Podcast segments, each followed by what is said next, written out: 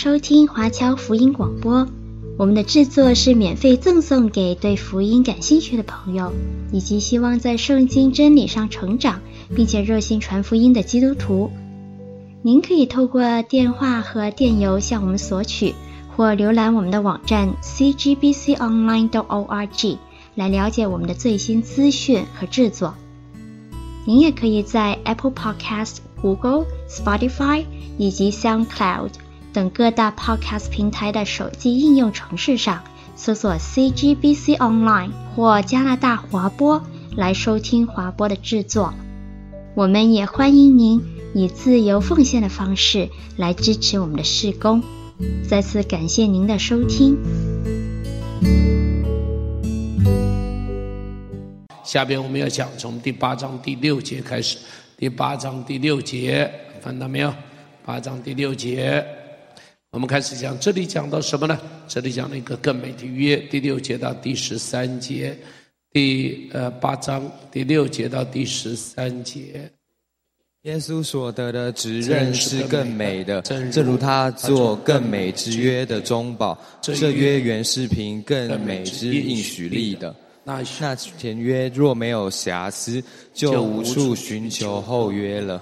所以主指责他的百姓说：日子将到，我要与以色列家和犹大家另立新约，不像我拉着他们祖宗的手，领他们出埃及的时候，领他们所立，因为他们不恒心守我的约，我也不理他们。这是主说的。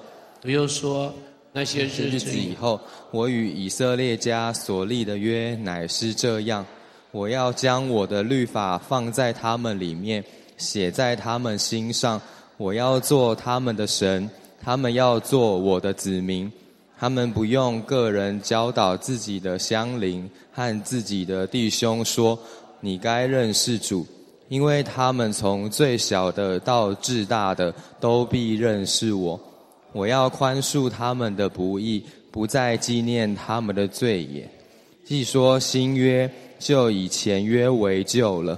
但那渐旧渐衰的，就必快归无有了。好，我们早上的时候提到说，希伯来书的作者非常熟悉圣经，非常熟悉旧约的记载。那在这里你会发现，他每一次在证明耶稣的某一个身份。某一个工作的时候，他都引经据典，告诉他们说，这是旧约圣经记载过的。啊，他开始讲到新约，所以我们一直讲，我们现在是新约的时代。我们说我们读的圣经是新约，为什么讲新约？实际上这是很重要的根据。根据希伯来书上面讲，告诉我们说，这是开始一个新的约。他为什么说新的约？就表示有一个旧的约。旧的约是谁带来的？是摩西带来的。旧的约是在哪里？写在石板上的。旧的约来是这么经过天使和中保之手设立的。他说旧的约是怎么样？旧的约是有瑕疵的。他为什么说旧的约有瑕疵的？弟兄姐妹，你想旧约有什么瑕疵？这不需要神学家来讲，你都可以讲。你想想旧约有什么样子的瑕疵？你真不敢讲。都不敢讲旧约有瑕疵，但希伯来书明明告诉你旧约有瑕疵，所以才换一个新约嘛。如果他都没有瑕疵，干嘛换呢？像今天早上我就跟师母讲，我说：“哎，Windows Seven 出来了，可能我们的电脑得换了。”就是因为它会不能够 fit Windows Seven，所以可能需要换了。就是它有瑕疵嘛，对不对？旧约有什么瑕疵？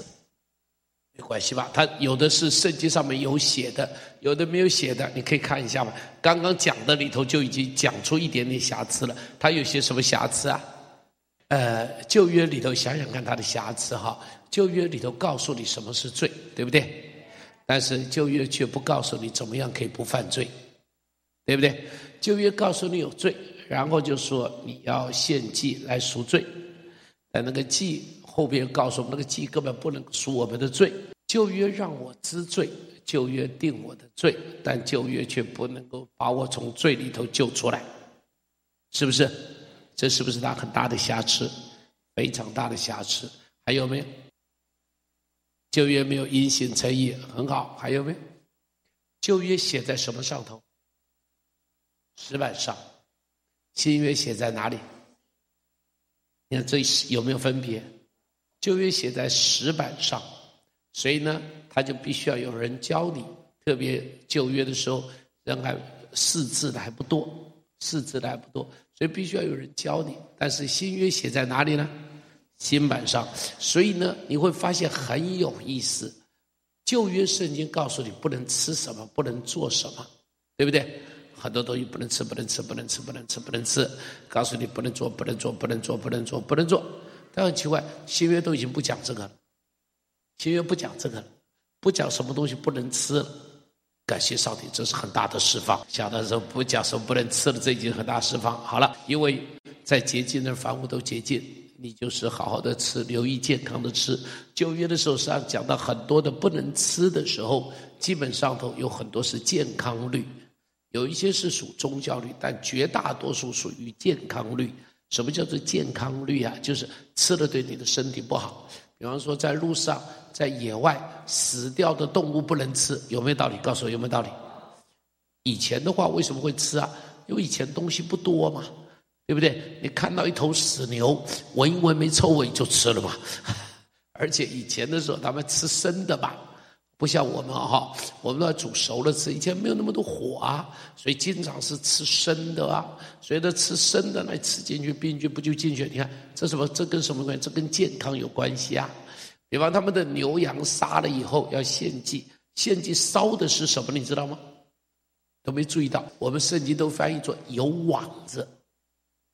油网，什么叫油网？不是滤油烟机的油网了，是那动物体内的那个油网。什么是油网啊？脂肪嘛，一层一层的脂肪嘛，这些脂肪都把它烧掉。告诉我有没有道理啊？第一个比较容易烧嘛，啊，就是所以烧了会有辛香之味，就烧油会有香味嘛，哈，会有辛香之味。然后呢，为什么要烧的呢？因为不要给你吃了，吃了以后你就。胆固醇就不好了吧？所以这些东西烧掉、烧掉、烧掉、烧掉，有没有道理呢？有道理啊！然后再看圣经，这很多了，很多这大概都跟健康率会是有关系的。好，很多东西是跟健康率有关系的。好了，旧约，但是你会发现，到了新约的时候，不做这个规定了，不做这一类的规定了。为什么呢？在你心里头可以有一个更高的标准，在心里头啊，圣灵会给你更高。比方说，旧约规定说。你不可以贪恋别人的妻子，新约告诉你什么了？新约告诉你不要说不要贪恋，想都不要想，想都不要想，不要说不要贪恋，连想都不要想，对不对？这个就是新约了，这就是新约了，是不是？所以你看到耶稣来的时候，耶稣讲的时候呢：“他说你们听到古人对你说有话说如何如何，只是我告诉你们，记不记得？”当我告诉你们的时候，是比原来的高还是比原来的低？高。你仔细去看旧约里头规定的一些东西，那真哪里算道德嘛？那你不能够算是道德嘛？那已经是非常 basic 的基础嘛？那个不是上帝的心意。上帝给你一个什么呢？上帝给你一个更高的，更高的是什么？放在哪里？放在你的心里。所以你心里会告诉你什么可做，什么不可做。所以你记不记得我常常说，要听你的心，不要听你的头脑。记不记得我说这个话？因为头脑会告诉你很多理由，说我可以做，但你的心就觉得不安，说不能做。了解我的意思？头脑告诉你可做，心告诉你不可以做。记住，那就不可以做。听你的心，哈，要听。当然，这个话不是说所有的东西都只是听心不听头脑。我不是那种反智主义者，哈，我不是这个意思，哈。但是我就说，有一些的东西没有律法禁止，但是凡事都可行，不都有益处？凡事都可行，只是你不可以被它辖制。了解我的意思？比方有人问我喝不喝酒，我说我不喝酒。但是你会发现，我没有在教会里头告诉你说基督徒不能喝酒，有没有注意到？我没有讲说你基督徒不许喝酒，我完全没有讲这话。但是我告诉你，我不喝酒，我不喝酒是为了什么？我不喝酒，第一个为了健康，我的肝不好，所以我不要喝酒。第二个，我为什么不喝酒？是为了见证，免得别人看到我喝酒，我就会说：“哎，怎么牧师居然喝酒？因为人家认为牧师不该喝酒。”然后第三个啊，第三个是我不喝酒，是因为免得越喝越多怎么办？自己不知道喝多了，喝醉的人都说我没醉嘛。对不对？喝醉的人，每个人都说我没有醉，我没有醉。OK，好了，很多的 OK，你会发现你会有一个更高的道德标准。上帝给了你一个更高的要求，更高的约，那个约就叫做什么呢？那个约就叫做新约，明白？那个约就叫新约。那在石板上，所以呢，圣经人在石板上要别人教你，在新板上不用人教你。不用人教你，良知在里头会教你，啊、良知会在里头教你，圣灵在你的里头，借着你的良知会告诉你这个事可做，那个事不可做，你听他的就对了，你听他的就对了，OK。所以很多的东西都记住哦，我们里头没有很多事是没有律法限制的，只是会有良知的提醒。啊，所以感谢主，圣经没有规定那么多。因为如果规定那么多，真的很麻烦的。一定现在会问抽烟可不可以？那个，旧约的时候哪里有抽烟不抽烟的了，对不对？旧约里头没有抽烟的问题吧？你问抽烟可不可以？啊，你问什么东西可不可以？好，等等，根本都不要问嘛。旧约里头没有的东西啊。所以感谢主，这个就是上帝智慧的地方。啊，如果都把它规定下来，你就都照着旧约，所以犹太人就会有很大的问题。安息日什么叫做不可做工？什么东西叫做工？为了那个工，就会有很多的解释了，就有很多的解释了。所以上帝没有给你一个放在这里头的。好了，给你一个放在，所以他说前者这个是什么？会渐旧渐衰的。好，你看这这个这个第十三节说，他说。渐旧渐衰的，就必快怎么样？快归于无有啦，快要没有用了。这个就是属于旧约，而我们呢？我们是在新约的里头。好，第九章的第一节到第十一节，这里开始讲到一个更美的圣所，你去读它哈。这里我提到很多会幕啊，等等等等，帐幕、会幕等等的问题。第一节到第十一节，一起来读。弟兄先读来。原来前约有礼拜的条例和属世界的圣幕。因为有预备的帐幕，头一层叫做圣所，里面有灯台、桌子和陈设饼；第二幔子后又有一层帐幕，叫做至圣所，有金香炉，有包金的约柜，柜里有神马纳的金罐和亚伦发过芽的杖，并两块约板。柜上面有荣耀基路伯的影，照着施恩座。这几件我现在不能一一细说，这些物件既如此预备齐了，众祭司就常进头一层帐幕行拜神的礼。至于第二层帐幕，唯有大祭司一年一次独自进去，没有不带着血为自己和百姓的过错献上。圣灵用此指明，头一层帐幕仍存的时候。进入至圣所的路还未显明，那头一层帐幕做现今的一个表样，所献的礼物和祭物，就着良心说，都不能叫礼得以完全。这些事连那饮食和诸般洗涤的规矩，都不过是属肉体的条例，命定到振兴的时候为止。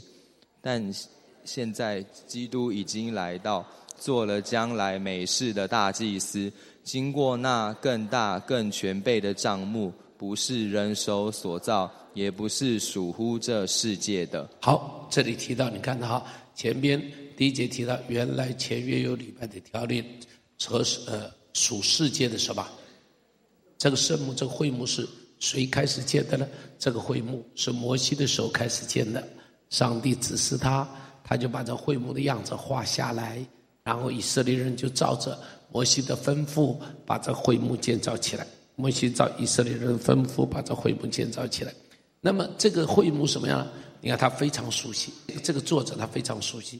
而这个会幕这样，这个会幕分为两层，第一层叫圣所，第二层叫做什么了？至圣所哈。第一层叫圣所，第二层叫做至圣所。而圣所里头有什么东西啊？圣所里有什么东西？圣所里头有灯台，有桌子，还有呢？OK，然后到这个这个至圣所里头有什么呢？金香炉跟什么？约柜还有什么？哎，约柜里头有什么东西啊？啊，不要看这些，你记得不记得？把它稍微背一下吧，稍微了解一下吧，很简单。他说这是分成两层，第一个叫圣所，第二层叫做至圣所。至圣所就比圣所还要圣所，就叫至圣所。而在外边这个是祭司都可以进去，但是到里头呢，只有大祭司可以进去。外头这个有什么东西呢？外头这个地方有灯台。记得有金的，有灯台，然后呢，有一张桌子，桌子上面放什么东西呢？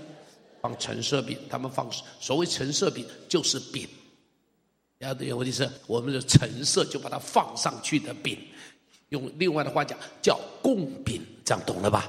那个桌叫什么桌？我们叫陈设饼的桌子就叫供桌，听懂了吧？这样你就听懂了嘛，好不好？用我们的比较民间信仰的话讲，那个叫做供桌，上面摆的是什么？叫供饼。几个供饼呢？十二个供饼。十二个供饼代表什么呢？十二个支派都是无教饼。好，十二个支派叫做无教饼，就放在这个上头。然后呢，到里头的有什么东西呢？有香炉、金香炉，还有一个什么呢？什么叫做约柜呢？就是一张柜。就是一个柜子，五斗柜一样的柜子。这个柜子为什么叫约柜呢？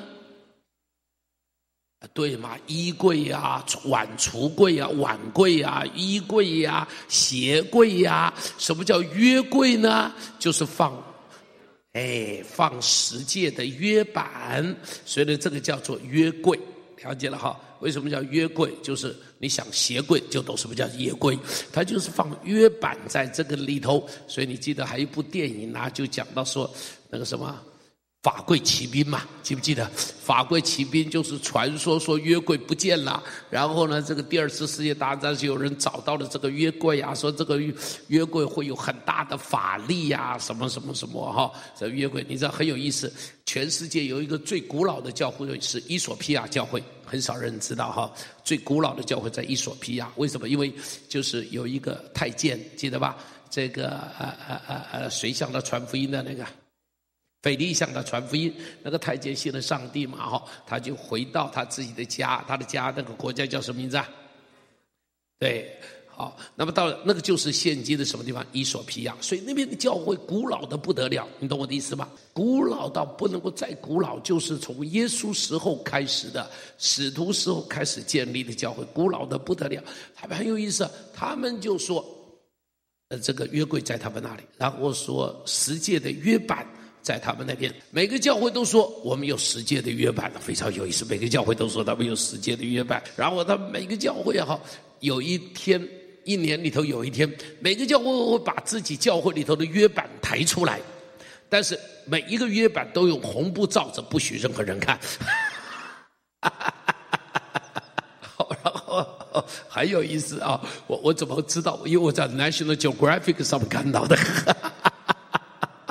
国家地理杂志上面看到了，有意思的不得了，大家就在那里秀哦，有点像，对不起，这个实在有点很不好的比方，还有点像北港妈祖啊、新港妈祖啊，都什么带着妈祖出来一样，在那边彼此尬水的才是真的一样啊。OK，事实上，得感谢上帝，我们已经不需要这个约版了，Amen，我们已经不需要，因为已经更美的约了嘛，所以不需要这个约版了。好了。还有这个约版之外，还有什么东西啊？法轮的什么东西啊？你知道这是什么故事吗？知不知道这是什么故事？你记得以前的时候，有人在那边抗议，说为什么都是呃法轮做大祭司啊？什么什么？大家在抗议，大家挑战了摩西的权柄，也挑战法轮的权柄，亚伦的权柄啊，挑战亚伦的权柄。于是呢，于是呢。摩西就叫他十二个长老，统统来，十二个支派，每个人都把你们的杖拿来。他们大概都是牧牛的、牧羊的人嘛，所以都有牧羊杖。每人把杖拿来，然后呢，一起放在这里。然后到了第二天早上起来一看，每个杖还是原来的杖，只有一个亚伦的杖居然怎么样开花？长了一个杏花，你知道吗？长出一个这个东西出来了，哇，这个是，这是表示亚伦的杖，虽然是杖，但有生命。你们那都是杖，没生命，所以呢，大家就不说话了。所以亚伦的这一支杖呢，就留下来做什么呢？做见证。然后另外一个是什么东西呢？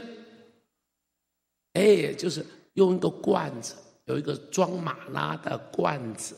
这个装马拉的罐子原来装了马拉，一起放在约柜里头，干嘛呢？要做见证。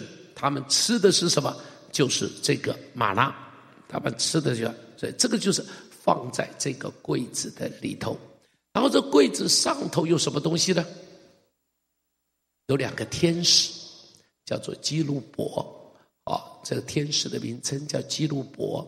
那么这两个天使在这个约柜上头，在这柜子上头怎么样？张开翅膀，站在这个柜子的后头。你看，张开翅膀的样子，就像什么？像是这个柜子后边的靠背扶手。于是这个柜子的上头就被称作是什么呢？上帝的宝座。特别的名称，称它是什么座？哎，你就知道了哈。什么叫施恩座？这个就是整个旧约里头的，整个旧约里头的这一个故事。所以这一个柜子的上头代表上帝的宝座，这个柜子上帝就坐在约柜的上头，边上站的就是基路伯。然后这个上帝的宝座很有意思，称作施恩座。为什么叫施恩座？就表示这个。这个宝座是给人恩典的地方，发礼物的地方。好，这个就叫做施恩座，知道了哈。查希伯来书的好处就是，你可以把旧约的这些东西啊，都把它复习一遍。很多时候不知道的人查了这个时候，大概就知道了哦，这里头在讲什么东西了哈。这是它的好处。好了，这是旧约里头的这些的东西。这个东西啊，只有圣所中间只有大祭司。至圣所大祭司一年进去一次，是什么时候进去呢？赎罪日，一起说赎罪日。再说一遍，再做一遍，赎罪日是七月十号。OK，这个是他们的赎罪日。赎罪日以后到七月十五号，这个就叫做祝棚节，啊，就是他们的祝棚节。啊，那么七月十号、十五号大概是什么时候呢？大概是阳历的十月初的时候，大概是阳历的十月初的时候，就他们的七月十号，就是他们赎罪日。好了，然后他说什么？耶稣今天进入什么？是更大、更全备的会幕，不是人手所造的一个会幕。所以这个会幕怎么样？就比人间的圣所、人间的会所来得更美丽，来得更荣耀。所以你知道吗？感谢上帝，人间不再需要这样的圣殿。你知道有什么好处？太有好处了。告诉我，如果约柜现在还留到今天，告诉我们基督徒要用什么态度去面对约柜？会不会很为难？告诉我，为难不为难？真的很为难。包含，你知道我教会里头我不预备圣经，你知道为什么？不知道哈，我有一个很大的围栏，告诉我圣经用用用用会不会破掉？我告诉我很为难，那个破掉的圣经怎么办？了解我的意思吧？他说：“这是个围栏嘛，那是个围栏嘛，所以我干脆不要预备圣经，大家自己带圣经不就好了吗？免得教会要去处理那么多破破烂烂的圣经。你看多少教会都是一堆破圣经在那个地方，是不是？处理的时候都往往不能让人家看见，偷偷拿火把它烧掉。好，偷偷拿火吧，因为什么？因为心里头为难嘛，干嘛这么为难呢？所以你看，我们教会里头好像我们教会里头，我们也不会像韩国教会就会卖很多所谓的耶稣的像。”哦，韩国教会书房里会有耶稣的像，我们教会的我们从来不做这个，你知不知道？告诉我为难不为难？告诉我你的像会不会发霉？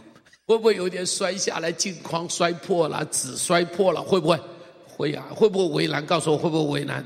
会呀。虽然你明明知道那个像什么都不是，什么都不是，但是就是会有一个什么，会有一个为难嘛，会有一个为难，干嘛呢？感谢上帝，咱们脱离这些东西比较自由一点哦，偷偷脱离的这些东西比较自由一点。OK，好了，你都不知道，以前我们教会有十字架，我们挂在这里。你知道我有一个为难，什么为难呢？当我那个礼拜堂拆了的时候，我那十字架不知道怎么办才好。哦，不过你们也不知道我那十字架怎么做的。坦白说，我那个十字架根本没有花钱，就是整个房子盖好了以后啊。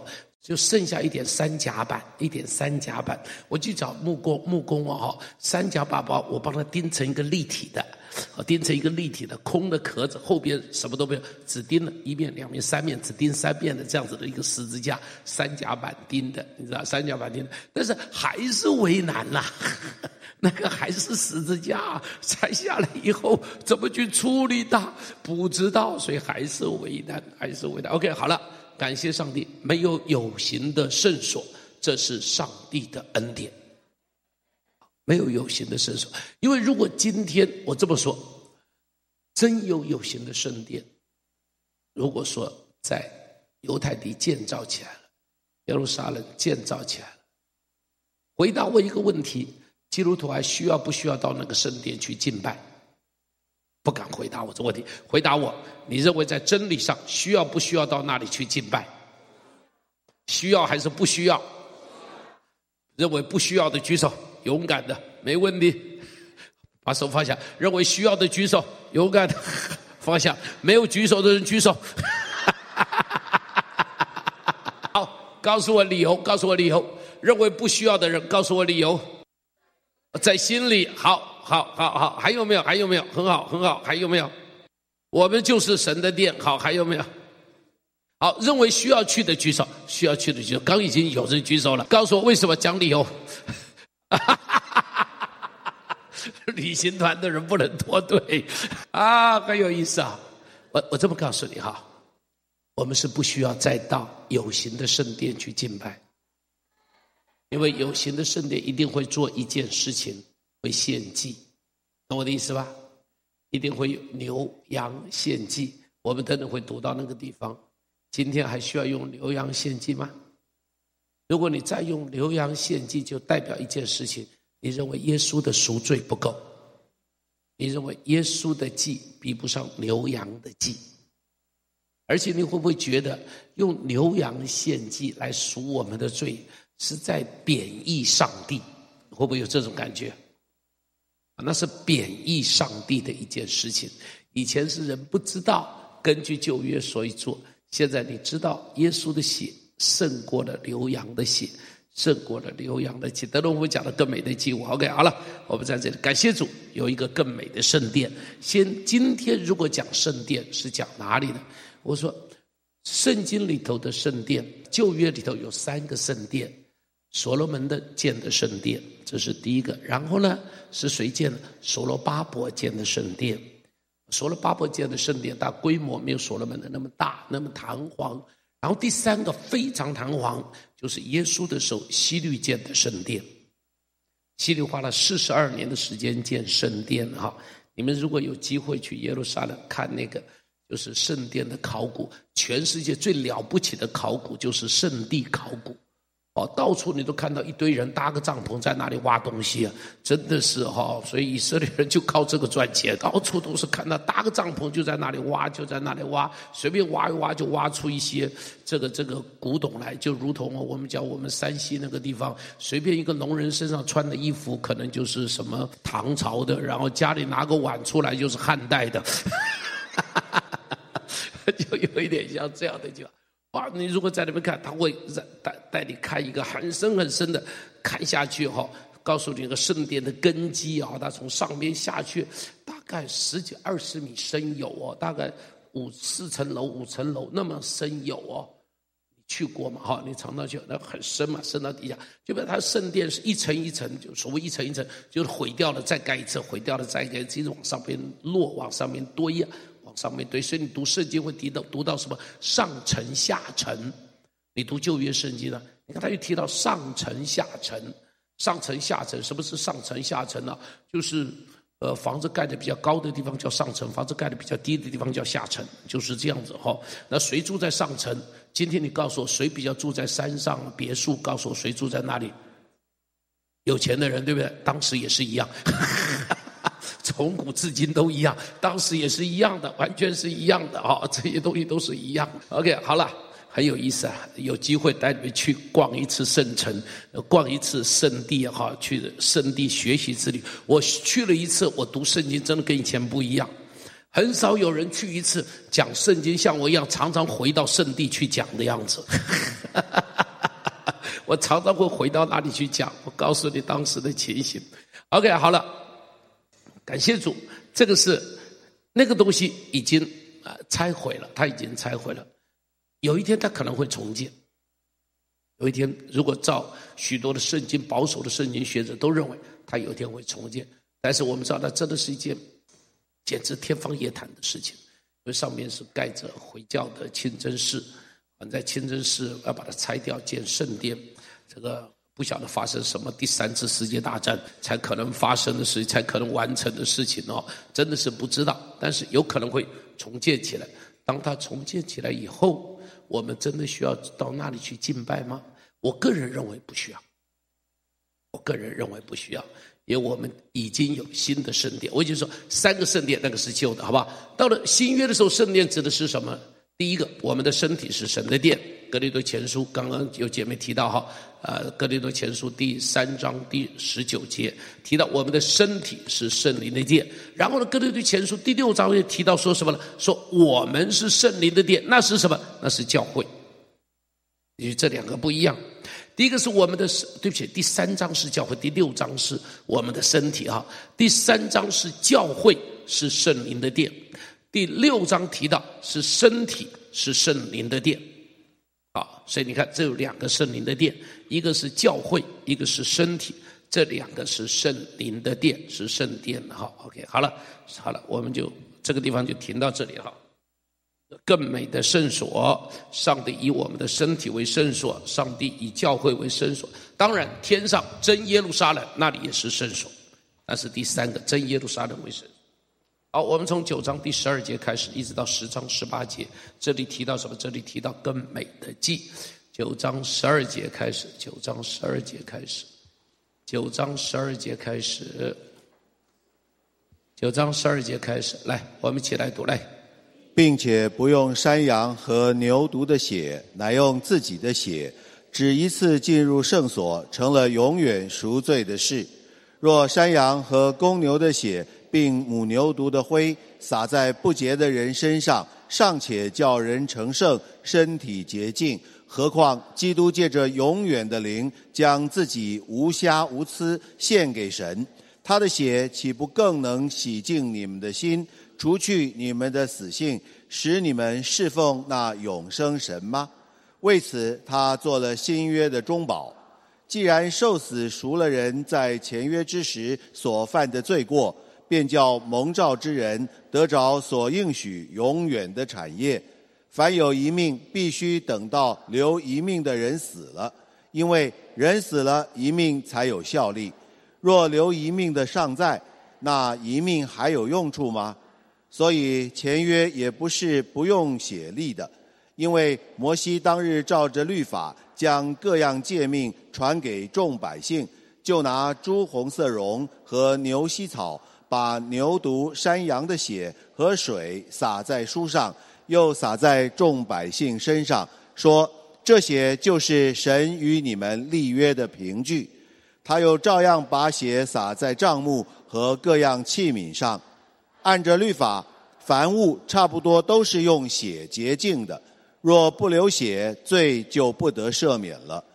照着天上样式做的物件，必须用这些祭物去洁净。但那天上的本物，自然当用更美的祭物去洁净，因为基督并不是进了人手所造的圣所，这不过是真圣所的影像，乃是进了天堂。如今为我们显在神面前，也不是多次将自己献上，像那大祭司每年带着牛羊的血进入圣所。如果这样，他从创世以来就必多次受苦了。但如今在这末世显现一次，把自己献为祭，好除掉罪。按着定命，人人都有一死，死后且有审判。像这样，基督既然一次被献，担当了多人的罪，将来要向那等候他的人第二次显现，并与罪无关，乃是为拯救他们。好，我们这个事实上，我们后边再读好了。在这里就提到一样事情，他提到什么呢？他提到说。在旧约的时候，在圣所里头，每样东西都要经过血来洁净，这个是圣所的器皿的圣所洁净的规矩啊。圣所洁净规矩，第一个用水洗，第二个呢用宝血涂抹，第三个呢用膏油膏抹。你就记住啊，圣所的是每一个器物，比如那个桌子啊、灯台啊、香炉啊、月柜啊，好这些的东西，所有的东西，第一个都是先把它洗干净了，然后呢就把洒血。洒血，然后第二个呢，就用膏油去去去去去去抹膏，哦，抹油抹油祷告，抹油祷告，这样子来做一个洁净的工作。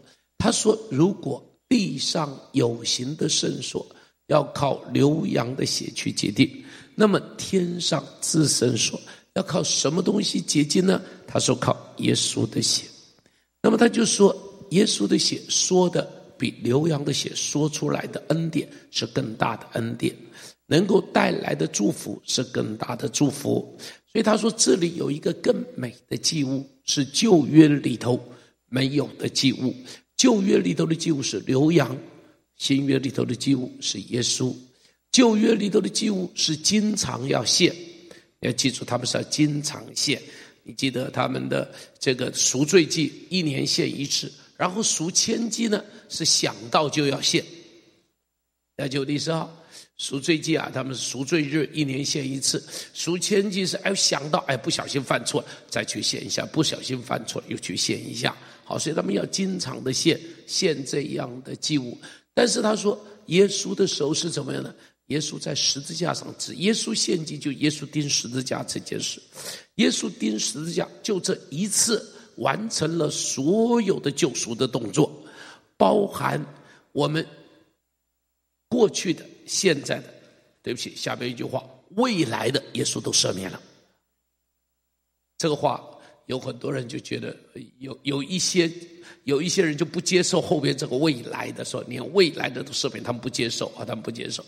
但是包含耶稣确实包含我未来的，我这一生的罪，他通通都赦免了。因此，我在这里只要想到我的罪的时候，只要喊一声“耶稣啊，救我！耶稣啊，赦免我！”他的功劳都够付这一切的代价。啊，他的功劳通通够付这一切的代价，也包含什么呢？我知道的跟我不知道的，通通赦免了。常常我们说，我知道的我认罪了，上帝赦免；那我不知道没认罪，上帝没赦免。不不不，上帝也赦免了。你真知道你每一样的罪吗？哈哈哈我们没有一个人很清楚知道自己每一样的罪嘛，对不对？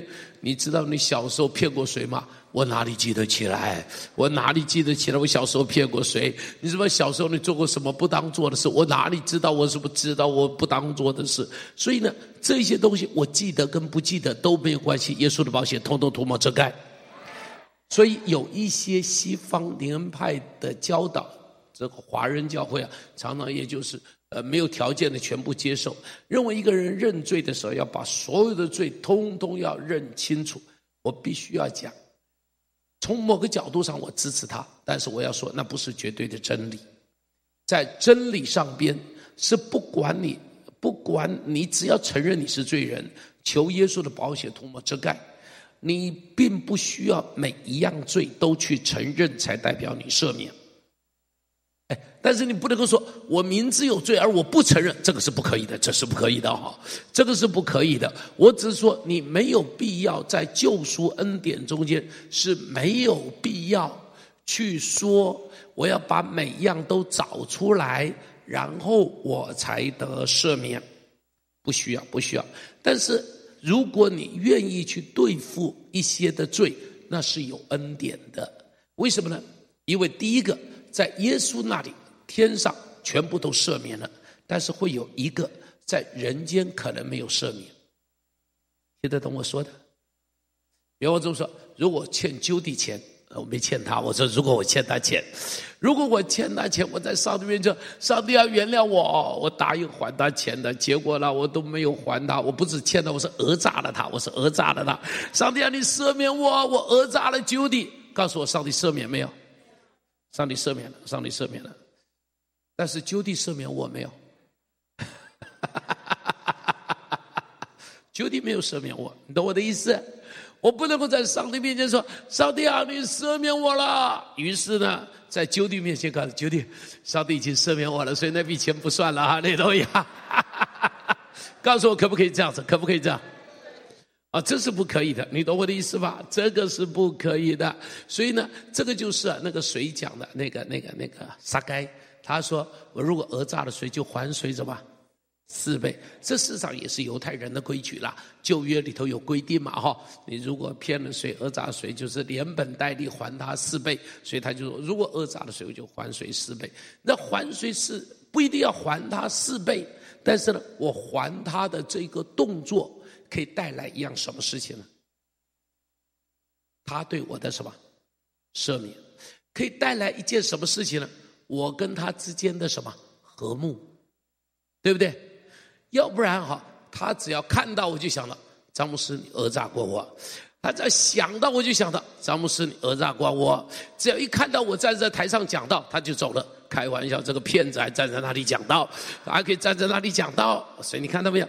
这一个动作是带来什么？这个动作是带来了他对我的赦免，带来了我们的和睦，带来了见证的恢复。了解我的意思哈？所以这个是很重要的，这一点，这一点跟救赎无干，但是这一点跟和睦、跟见证有关系。OK，这点跟和睦、跟见证，这是有关系的事情，有关系的事情。但是呢，西方有这个讲法还好，但是西方有一个讲法是说，你要去哈，把所有的这些东西全部都认清楚。全部都对付光光了以后，然后你这个人才会完全被释放。这句话是值得斟酌的一件事情。这句话值得斟酌的。生而至于他说要连祖先的罪都要认，这句话要值得斟酌。因为我爸犯了什么罪，我都不知道啊。你清楚你爸犯了什么罪吗？不清楚吧？你清不清楚你爷爷犯了什么罪？清楚吗？你阿公犯过什么罪？知道不知道？你知不知道你阿公除了你祖母之外，他有没有别的女人？你知道不知道？你不知道嘛？你完全不知道嘛？对不对？啊、哦，你完全不知道，你怎么会知道呢？所以怎么去认这个罪呢？你知不知道你阿公以前曾经拜过什么偶像？知道不知道？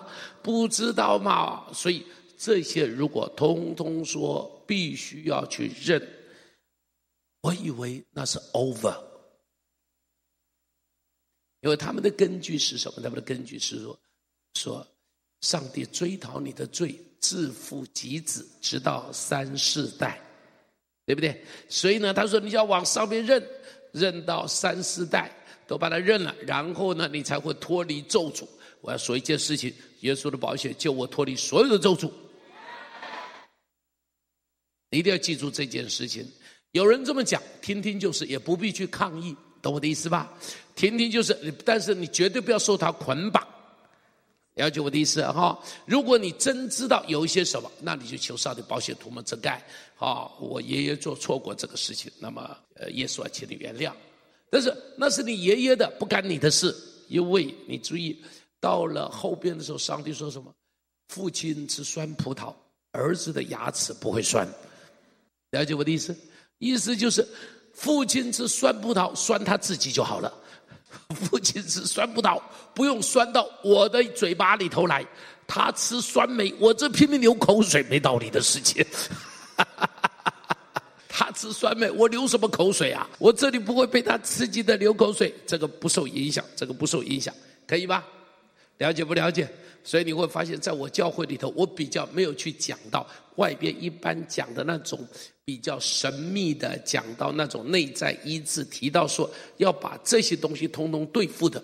我是稍微保留，我尊重他们，我尊重他们，我也尊重他们。有的时候在这个中间带来的一些恩典，我都尊重，我都接纳。只是我不认为它是一个如同圣经真理一样，放之四海而皆准的，必须遵守的一个真理。我不认为，了解我的意思哈？这个是我也不认为要用这个东西去捆绑。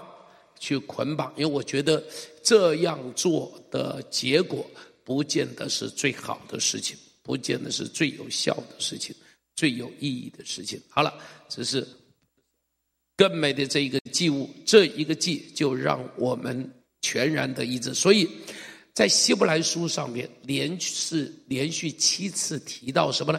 提到耶稣献祭是一次的献上，这个思想很重要。一次的献上，就完成了救恩，完成了所有的救赎。所以耶稣献一次，取代我们做其他所有的献牛啊、献羊啊、献这些的东西啊，通通都不需要了，通通都不需要了。OK，所以。耶稣的献祭是，耶稣的献祭是他自己甘心的，是圣经预言的，是除去在先、立定在后的哈，除去在先、立定在后的。好了，那么我们应当献什么呢？我们应当献什么呢？这个在第十章的后头有提到啊，他说我们要献的是什么呢？我们要献的是两个，一个是将嘴唇的果子以颂赞为祭献给上帝，然后另外一个是什么呢？要行捐书的事，不要忘记行善的事。他说这样的祭是上帝所喜悦的。所以换句话说，弟兄姐妹，今天我们要献的祭是什么？如果照希伯来书上面讲，我们要献的祭有两个，第一个。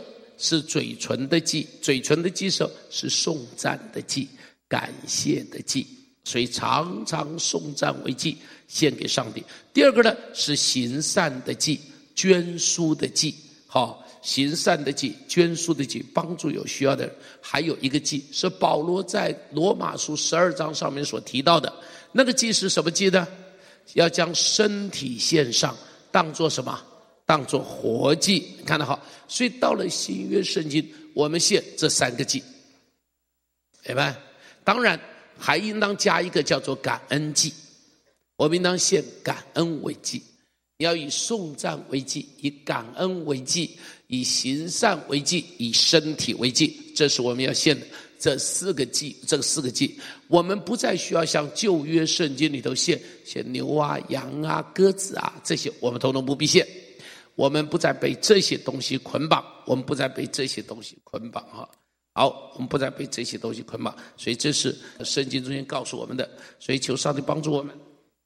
耶稣愿意遵循神的旨意，把自己当作祭献在上帝的面前，也巴不得我们也要把自己当作一个祭物献在上帝的面前。好，第十章的十九节到第二十五节。十章的十九节到第二十五节，我们一起来看一下。十九节到第二十五节，我们一起来看一下。来，弟兄们，我们既因耶稣的血得以坦然进入至圣所，是借着他给我们开了一条又新又活的路，从幔子经过。这幔子就是他的身体。又有一位大祭司治理神的家，并我们心中天良的亏欠已经洒去。身体用清水洗净了，就当存着诚心和充足的信心来到神面前，也要坚守我们所承认的指望，不致摇动。因为那应许我们的是信实的，又要彼此相顾，激发爱心，勉励行善。你们不可停止聚会，好像那些停止惯了的人，倒要彼此劝勉。既知道那日子临近，就更当如此。好，这里提到什么？这里提到说哈，你看第二十节，是借着他给我们开了一个什么？一条什么？又新又活的路，从哪里经过？这幔子就是什么？这里在讲什么呢？刚刚我们提到说，圣所跟至圣所中间隔开的，隔开什么？有一层幔子挡在这个地方。那幔子挡在那里，幔子挡在那里，表示什么呢？一般的人不能够进去，连祭司都不能够进去，只有大祭司能够进去。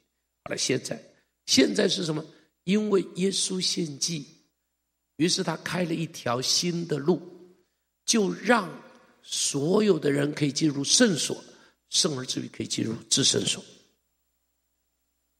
所以今天我们每一个人可以坦然无惧的到上帝的施恩宝座前头来，表示这个幔子不再挡住我们，让我们可以自由的进出，我们可以自由的进到上帝的面前。所以，如果你去看，你去到呃浸信会，特别是比较稍微有一点传统历史的浸信会，它的礼拜堂，啊，浸信会的礼拜堂。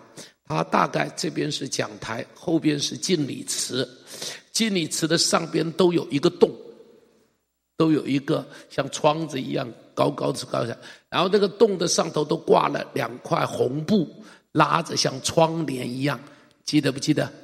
有没有印象？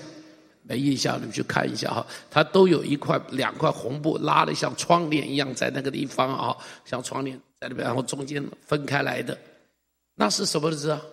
那是有一个神学故事，就在讲这个。那一个神学背景就在讲这个。他就说，进入至圣所的幔子已经裂开来了。你记得这是什么呢？这是耶稣受难的时候，天昏地暗，地大震动，圣所的幔子从上到下裂为两半。记不记得？就是这个故事，就是希伯来书在这里要讲的。就是这个故事，代表什么呢？人来到上帝面前来的障碍已经没有了，那一个罪的障碍已经不存在了，因为耶稣的保险让人可以自由的来到上帝的面前，不再恐惧战惊，而是欢天喜地。哎们，所以这是什么？这是代表一条新的路，这是代表一条新的路。所以我们到他面前来，不需要经过中其他的中保，我们已经有一个中保，就是我们已经有一个保护我们的、为我们保证的，好，呃，这个这个叫做耶稣。所以我们不再需要其他的中保。所以在天主教里头，还有着一层幔子。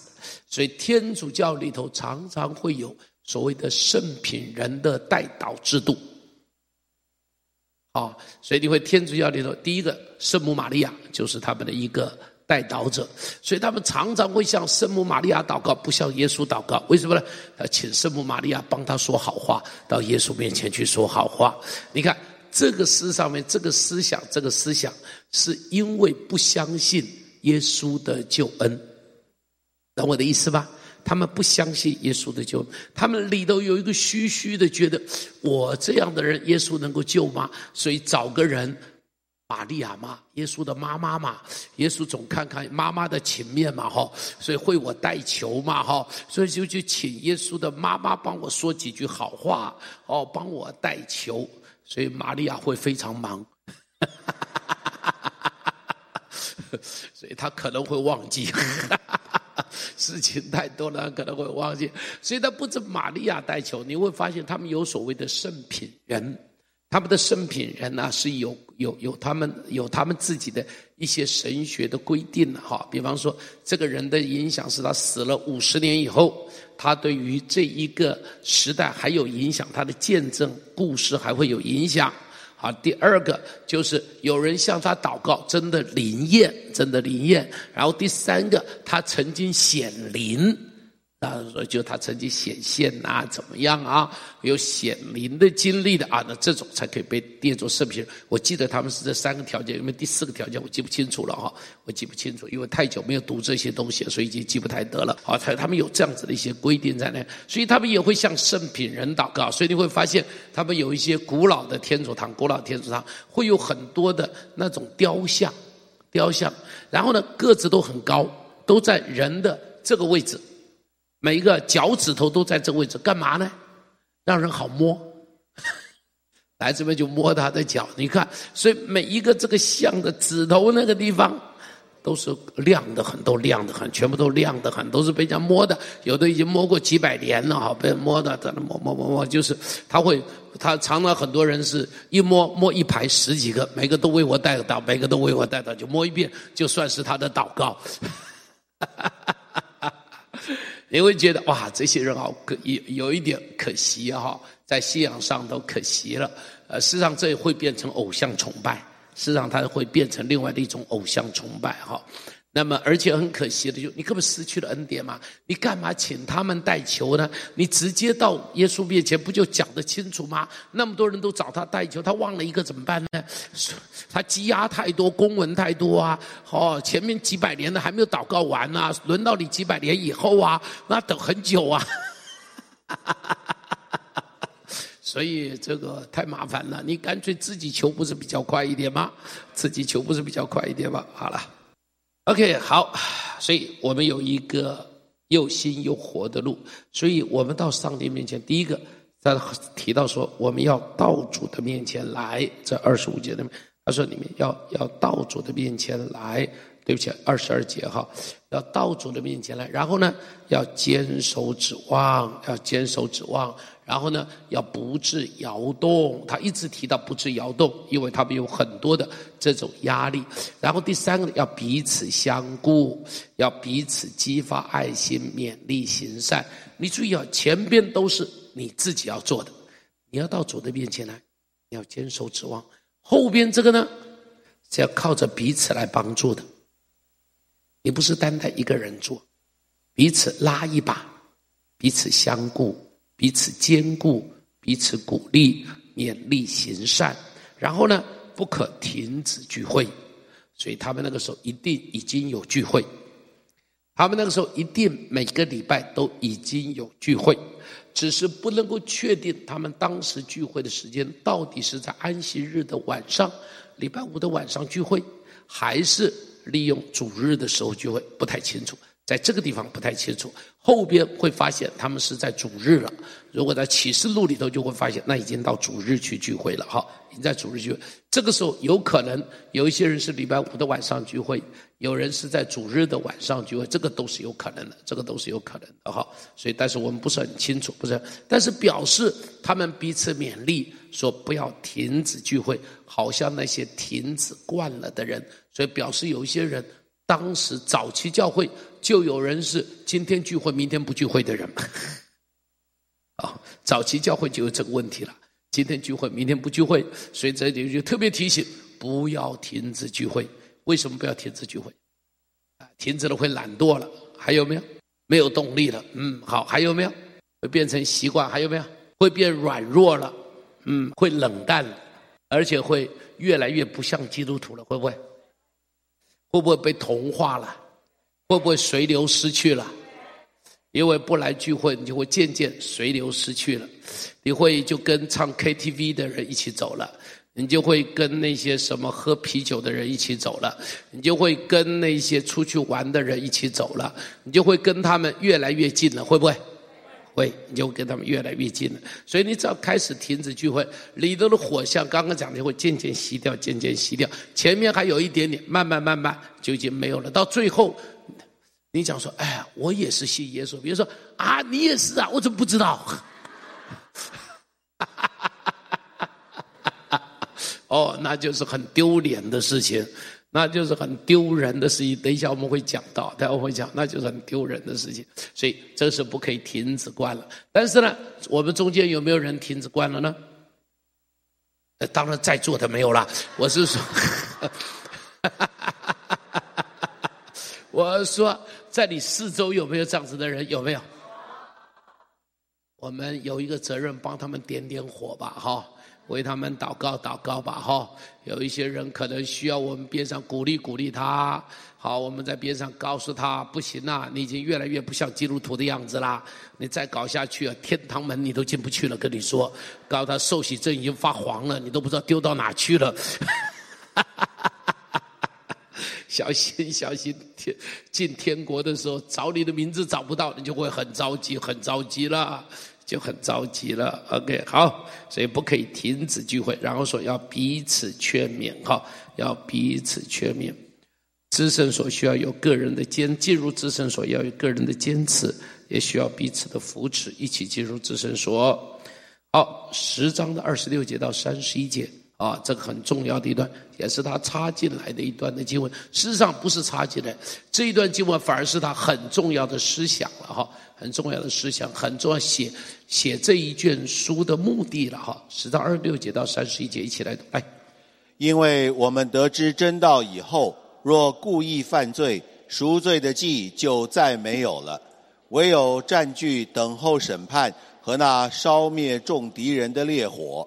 人干犯摩西的律法，凭两三个见证人尚且不得连续而死，何况人践踏神的儿子，将那使他成圣之约的血当作平常，又亵慢施恩的圣灵？你们想？他要受的刑罚该怎样加重呢？因为我们知道，谁说深渊在我，我必报应；又说主要审判他的百姓，落在永生神的手里，真是可怕的。在这里就提到很重要的思想。他说，得知真道以后，若怎么样？若怎么样？赎罪的祭就怎么样？这是什么故事？这是什么故事？这是民数记的故事。民数记讲什么？民数记第三十五章提到，他说：如果有人故意杀人，如果有人故意做这些的事情，故意杀人不得赦免。所以民书记上设立逃城，逃城是什么呢？有一些人是误杀人的，啊，他说你这砍斧呃砍树，斧头飞出去了，打死人了。有这种可能吗？哈，打死人了，那这属于误杀人的，啊，你正在这个什么丢石头，结果山下有人被你丢到了，那是不是故意的？那不小心的啦，你就是故意的不不小心的，那这种不算故意的，于是就有逃城，让他逃过去。但是如果有人是故意，如果有人故意，就罪不得赦免，就罪不得赦免。但如果不是故意的，如果不是故意的。都还有救恩的可能，在约这民数记十五章上面提到哈，不是故意犯罪，那都有都有挽回的余地。所以这个地方就是用这一个历史的背景，在讲到说不可以故意犯罪。他如果故意犯罪，赎罪的祭就没有，因为旧约上面就是对于这种人赎罪的祭没有用处了。好，你是故意的，赎罪的祭是没有用处的。OK，所以他提到说什么呢？如果故意犯罪的人像什么呢？第一个，他是践踏神儿子的血；第二个，他是把神儿子的成圣之约的血当作是平常，当作是很平凡的，当作是不重要的；第三个，他是亵慢施恩的圣灵，亵慢圣灵；第四个。他说：“这样的人是把耶稣，这到第六章第四节、第八节前面提到过的哈。他说你是把耶稣重定十字架，这样子重定十字架。第五个赎罪的祭就再也没有了。所以他说这个是很重要的事情。他特别提醒犹太人：你已经信了耶稣了，不要重新再犯罪。你已经被上帝救赎了，不要重新再犯罪。所以这里会有一个问题，有一些基督徒会有一个问题：那如果我犯了罪怎么办？是不是？”有的时候我任意一下犯了罪怎么办？我要说，第一个你不要任意；第二个，你如果任意犯了罪，可不可以得救？可以。这里讲的故意犯罪提的是什么？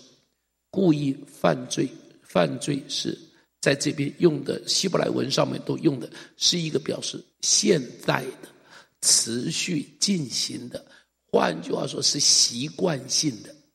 你是故意、习惯性的。不肯悔改的，活在那个罪的中间，小心赎罪的祭就没有了。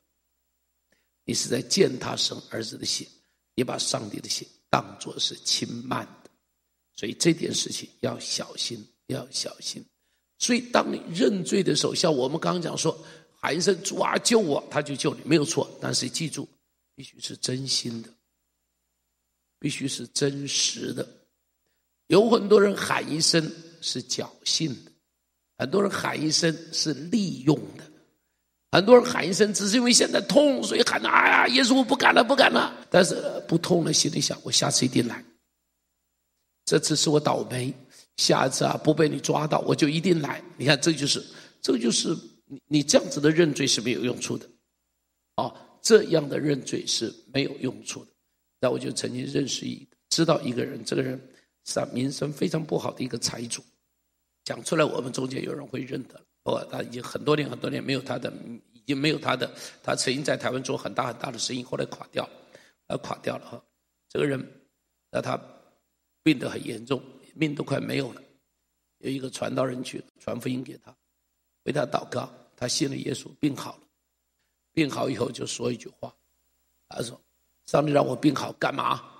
一定是要我去赚更多更多的钱。”我一听到我就哎呀。这个坏蛋根本就没有悔改，他说：“上帝让我去赚更多更多的钱。”我说：“他完蛋了，果然完蛋了，果然完蛋了，因为他是在利用上帝。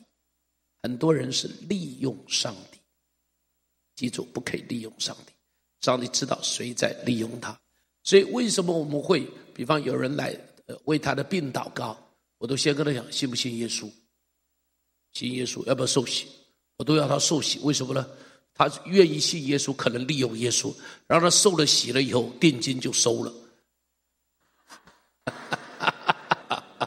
哦，你就不要再后悔了，你就不要再后悔了，你也不要来这边利用耶稣了哦。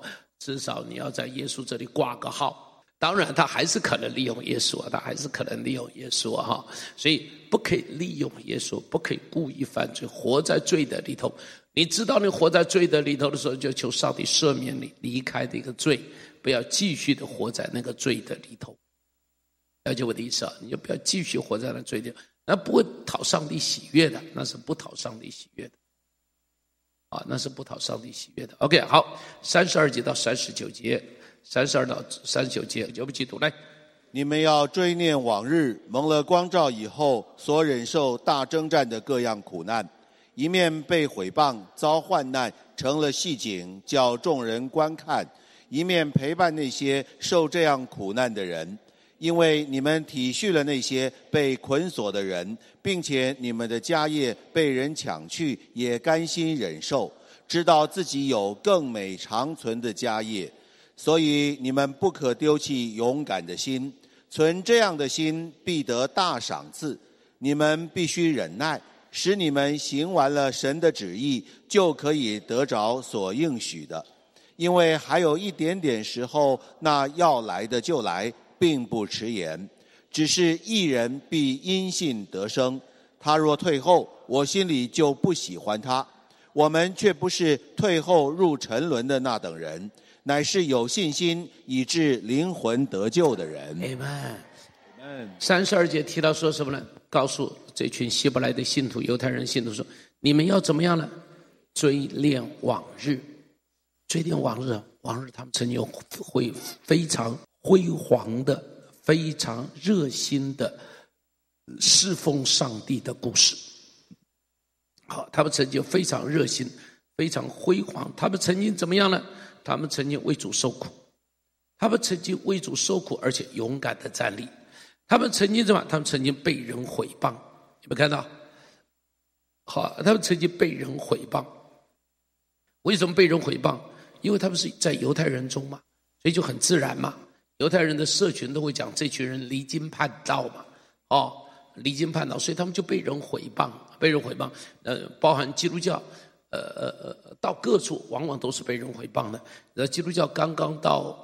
到中国来的时候，哇，那被毁谤的之厉害哦。不过这也是很奇怪，那些宣教士大概语言不通啊什么，所以他们在领什么呃圣餐呐哈。耶稣说：“这是我的身体，这是我的血。”于是流传出去，然后他们说：“这圣子耶稣为我们钉死在十字架上什么？”所以他们说基督教哦要吃小孩子哦。就叫。吃小孩的肉，吃小孩的血，等等等等。你看，在这个时候，世上都是一些的诽谤啊，都是。现在你听起来，怎么会说这种话？呃，当时的时候，民字未开的时候，这种事情都可能出现的，这种误会啊，这种东西都会的。所以他们当时遭遇很多类似于此的这样的一些误会。他们在犹太人中会被诽谤，在罗马人中会不会被诽谤呢？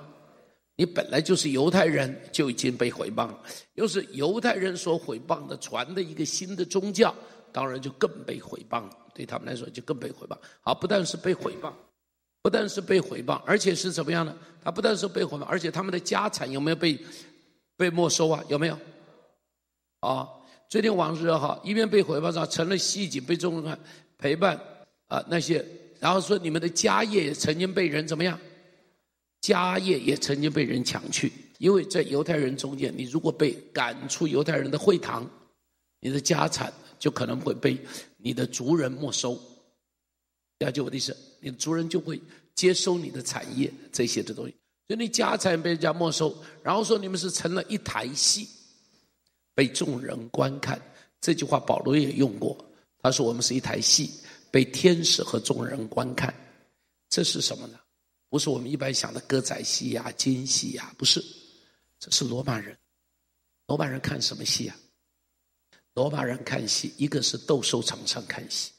罗马人看戏是会养一群所谓的奴隶，在那边彼此打斗，哦，彼此打斗，其中一个死，一个活，哦，他们看的是这个戏。然后，当他们在那里打斗的时候，所有的人在那边上，还像野兽一样的在那里嘶吼，在那里比手势要把他杀掉。没有人会去帮助他们，没有人会去制止他们。看到野兽出来的时候，罗马人在边上是嘶吼，兴奋的不得了；看到人被野兽撕裂了，他是兴奋的不得了。在那个地方，他说。我们就像一台戏一样，别人看到我们受这些的苦，他们在那里嘶吼，在那里鼓掌，在那里叫好，他们在那里鼓掌，在那里叫好。他说：“但是你们自己成为一台戏的时候，你们还会去陪伴那些受苦难的人。你们当看到别人成为一台戏的时候，不是在边上袖手旁观，你是跳下去陪伴他们。”你是跳下去，手拉着他们；你是跳下去鼓励他们。你记住，这是一件非常不容易。你注意，你想看，狮子扑上来的时候，你是跳下去保护它；你是跳下去把那个狮子打跑，告诉他，跟他站在一起。这个叫做陪伴他。这是一台戏，这是一台戏，很不容易。所以他说，你们要去思想。要去追念过去，你们是这样的勇敢；过去你们是这样的有恩典；过去你们是这样的有见证；过去你们是这样的有榜样。因此，今天怎么样呢？今天鼓励他们要勇敢的面对。现在你们继续面对这一些的压力的时候，从犹太人来的压力的时候，你要存着勇敢的心，可以得大赏赐，而且说必须忍耐。行完的旨意之后，后边行完了神的旨意之后，后边就可以得着所应许的。同时勉励他们说，还有什么一点点的时候，意思要不要忍耐很久啊？不需要，咬着牙忍耐一点点的时候。坦白说，一点点的时候，可能就像李叔讲的，上帝告诉他十天，没有想到。想到哦，那十天好长哦，是三千六百五十天，一年是一天哦。但是呢，回过头来看呢，一点点的时候，往前看好长的日子，回过头来看一点点的时候，祝福你为主受苦，在忍耐一点点的时候。已经祷告了一年了，两年了，祝福你再忍耐一点点的时候，告诉别人在一点点的时候。